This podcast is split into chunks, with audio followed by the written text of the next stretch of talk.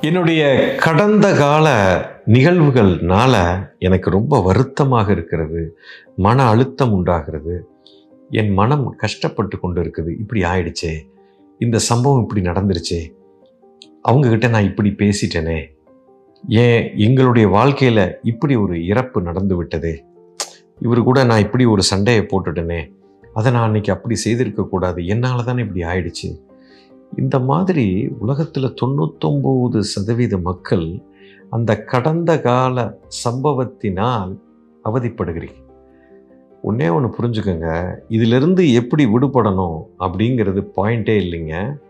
அதாவது கடந்த காலம் அல்லது தமிழில் அதுக்கு அற்புதமான ஒரு வார்த்தை வச்சுருக்கான். இறந்த காலம்னு வச்சுருக்கான். இங்கிலீஷில் பாஸ்டென்ஸு அழகான வார்த்தை. அதாவது அது முடிஞ்சு போச்சுங்க. அது எப்பேற்பட்ட சம்பவமாக இருந்தாலும் அது முடிந்து விட்டது. முடிந்து போன ஒரு விஷயத்தை இப்போ உட்கார்ந்து நான் வருத்தப்பட்டோ கவலைப்பட்டோ கஷ்டப்பட்டோ ஒன்றும் செய்ய முடியாது. ஏதோ ஒன்று நிகழ்வு நிகழ்ந்து விட்டது. அதை எதுக்கு போய் நோண்டிகிட்டு இருக்கிறீங்க? அதைத்தான் அருமையாக சொல்லியிருக்கான். இறந்த காலம்டான்னு சொல்லியிருக்கான். செத்து போச்சுடான்னு சொன்னான். செத்து போன காலத்தை எதுக்கு பிடிச்சி வச்சுட்டு இருக்கிறீங்க? இப்போ என்ன செய்யலான்னு பாருங்க. இந்த கணத்தில் நான் என்ன செய்ய முடியும்? அதைத்தானே செய்ய முடியும். என் வீட்டில் ஒரு பெரிய தவறு நடந்து விட்டது நாலு வருஷத்துக்கு முன்னாடி. அதனால் என் குடும்பத்தில் பெரிய ஒரு இழப்பு. முடிச்சு போச்சு. அந்த இழப்பு வந்துருச்சு. என்னால் ஒன்றும் பண்ண முடியாது. இந்த கணத்தில் இந்த இழப்பிலிருந்து நான் எப்படி வெளியில் வர்றது? அதைத்தான் நான் சிந்திக்கணும்.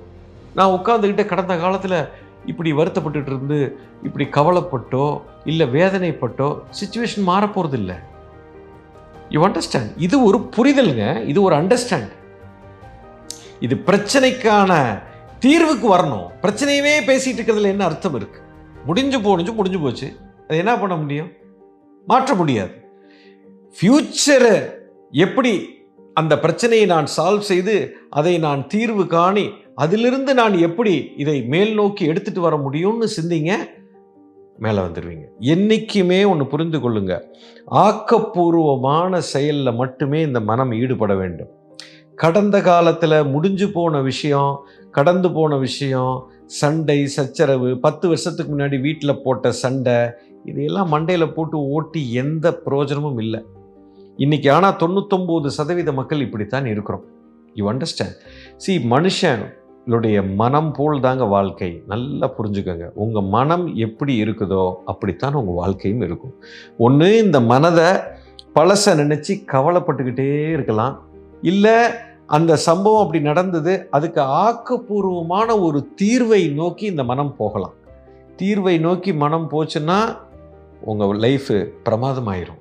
பிரச்சனையவே சிந்திச்சுக்கிட்டு இருந்ததுன்னா வாழ்க்கை மேலும் பிரச்சனையாக மாறிவிடும். இதைத்தான் வகுப்பில் நாம் தெளிவாக சொல்கிறோம் இது எப்படி இதிலிருந்து வெளியில் வர்றது? அதுக்கு சில கருவிகள் இருக்கு. முதல்ல புரிதல் இருக்கணும். அதுக்கப்புறம் வெளியில் வரக்கூடிய ப்ராசஸ் புரிஞ்சிருக்கும்னு நினைக்கிறேன். அதாவது பாஸ்ட்டுங்கிறது முடிஞ்சு போச்சு. அதுக்குள்ளே போக தேவையில்லை. இந்த கணத்தில் நான் இந்த மாதிரி ஒரு பாஸ்ட்ல இருந்து வெளியில் வருவதற்கான தீர்வு என்னன்னு பாருங்க ஜெயிச்சிருப்பேன் எப்போவுமே தீர்வை நோக்கி இந்த மனம் செல்ல வேண்டும். பிரச்சனையை நோக்கி செல்லக்கூடாது. குறிப்பாக கடந்த காலம் அல்லது இறந்த காலம். அது இறந்து போச்சு. அதுக்கு உயிர் கொடுக்காதீங்க. உயிர் கொடுத்தீங்கன்னா உங்கள் உயிர் எடுத்து விடும் அதான் இப்போ எடுத்துக்கிட்டு இருக்குது. ஓகே? அந்த உயிர் எடுக்கிறத நிறுத்தணும்னா தூக்கி குப்பையில் போடும். You understand